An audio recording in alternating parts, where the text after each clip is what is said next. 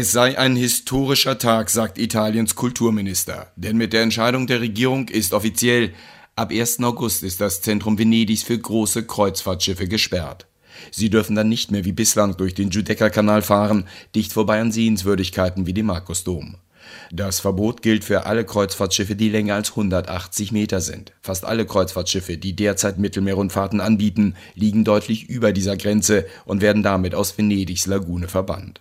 Sie müssen künftig weiter weg vom Zentrum der Stadt anlegen, im bisherigen Containerhafen Magera. Um diesen für Kreuzfahrtschiffe umzubauen, stellt Italiens Regierung 157 Millionen Euro zur Verfügung. Jahrelang ist um die Einfahrt von Kreuzfahrtriesen nach Venedig gestritten worden. Unter anderem Umweltschützer, aber auch Vertreter der Stadt hatten für ein Verbot gekämpft, weil der Wellenschlag großer Schiffe das Ökosystem der Lagune und die auf Pfählen gebaute Stadt gefährde. Die UNESCO hatte wegen der Kreuzfahrtriesen gedroht, Venedig seinen Status als Weltkulturerbe zu entziehen